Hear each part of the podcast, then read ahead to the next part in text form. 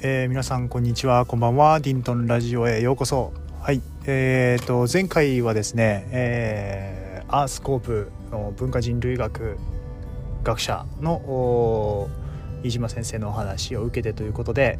ちょっと 台本をですね文字に起こして、えー読んでみたんですけれどもなんかすごい硬くて、えー聞いてみたらちょっと、うんまあ、僕らしさっていうのはまあ合ってないようなもんですがなんとなくちょっと違和感がねやっぱり今までの収録の声感とか声色とかあと比べるとやっぱりね馴染みのない感じの声を出しちゃってたんで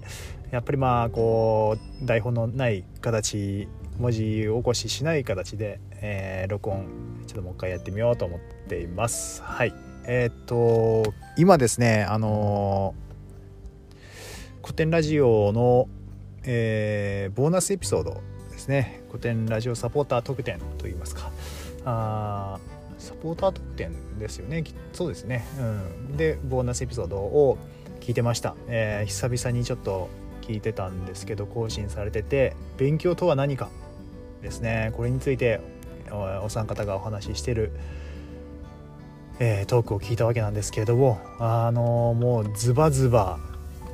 刺さって僕の感覚的にこうハッとさせられるというかですねああほんとそうだなほんとそうだなというような感覚を受けましてちょっとこれは今のこのままの状態で何かこう収録しておきたいという思いに駆られてですね衝動的にこう録音させています。えっと本当そうなんですよね聞いてない方もし聞ける方はもうぜひ今から聞いてほしいんですけれどもあの勉強って本当ハンティングですよねですよねとかって言いながらそういう体験をあまりしたことはないんですけれどもやっぱりまあ自ら能動的に動くことで初めてこう血となり、うん、肉となりというかあ骨となりというかあの本当に学びという学び学びという概念がこう根本からこう得られると思うんですけれどもやっぱりなんかこうちょっと例にも出てました YouTube であったり何かこう身近なもので、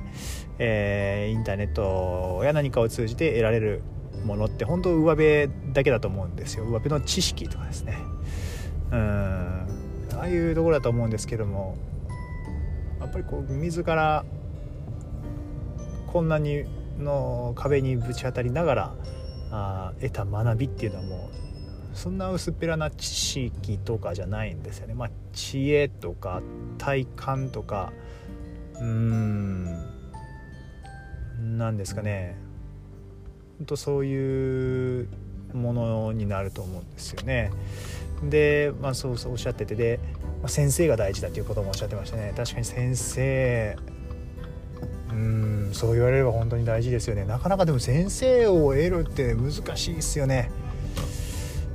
難しいっていうのは何が難しいかって今僕思うとやっぱりお金先生を雇う雇うって言ったらですね。先生に出会うまでに、まあ、時間探す時間と労力それから、まあ、あ教えていただく時に発生する料金というのがね、えーまあ、あのペイしないといけないからそういうお金的な面でもねかかりますし、うん、でまあ学ぶ時の時間ですよね。で、まあ、そういう本当にしっかり学ぶ時にはやっぱりお金を使わないといけないことがあろうというお話もされてましたからまあそうですよねということなんですよね。で今ですね本当にあのぶっちゃけるとこう子育てっていうのがね、ま、子育てってまあ総合して辛いんですよね。あの辛いっていうのは、えー嫌だとかいうことじゃないんですけれども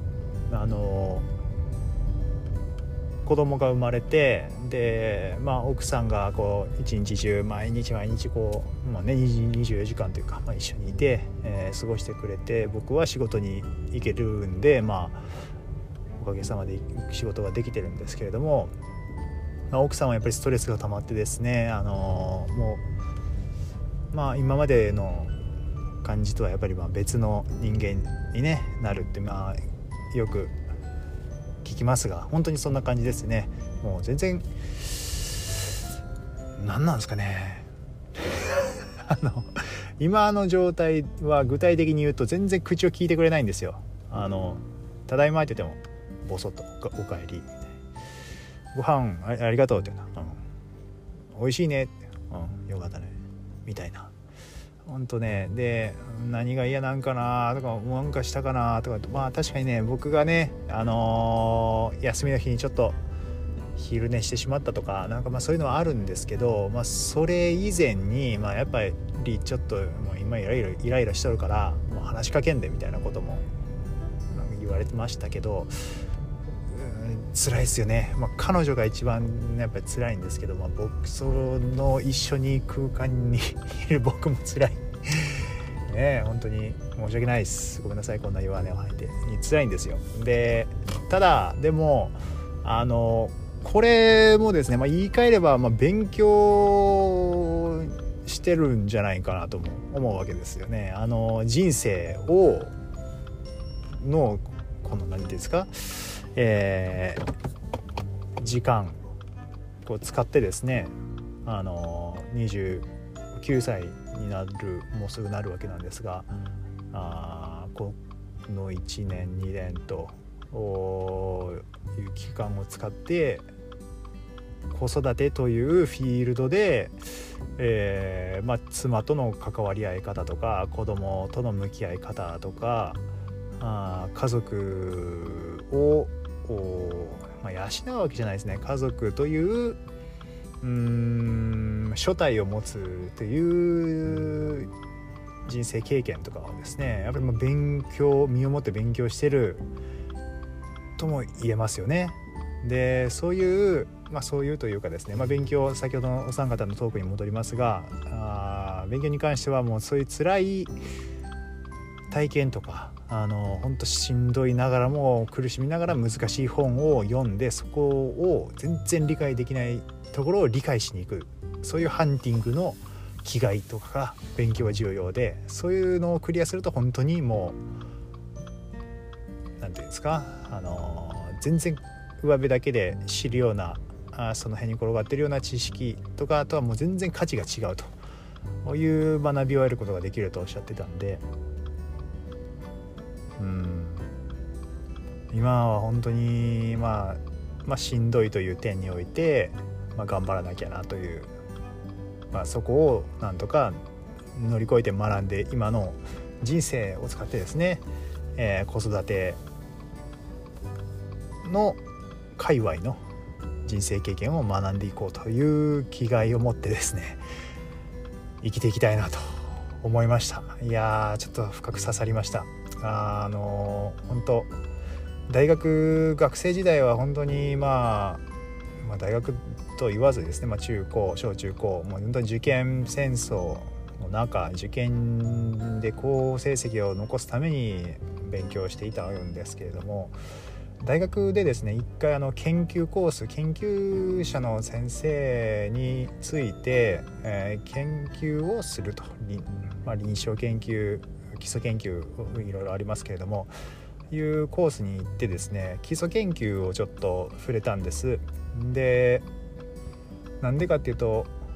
うーんちょっとここから先は長くなるかもしれないんで一旦ここでいきましょうか、まあ、とにかくですね、えー、学ぶことについて話されてるのちょっと是非皆さん聞いていただきたいなと思いますんでまず古典ラジオサポーターになってない方は是非ですねあの月々1000円というところから多分できますんでもし可能であればなっていただけるんであればサポーターになっていただいてから聞かれるのがいいかなと思います、うん、もしもうサポーターになってるよという方はもう今すぐですねあのログインして、えー、ボーナスエピソードを聞いていただけるといいかなと。僕も全然まだまだあの聞き逃したのとかもあるんでこれから聞いていきたいと思いますが、えー、なかなか面白い回でしたので是非聞いてみてください。それではまた。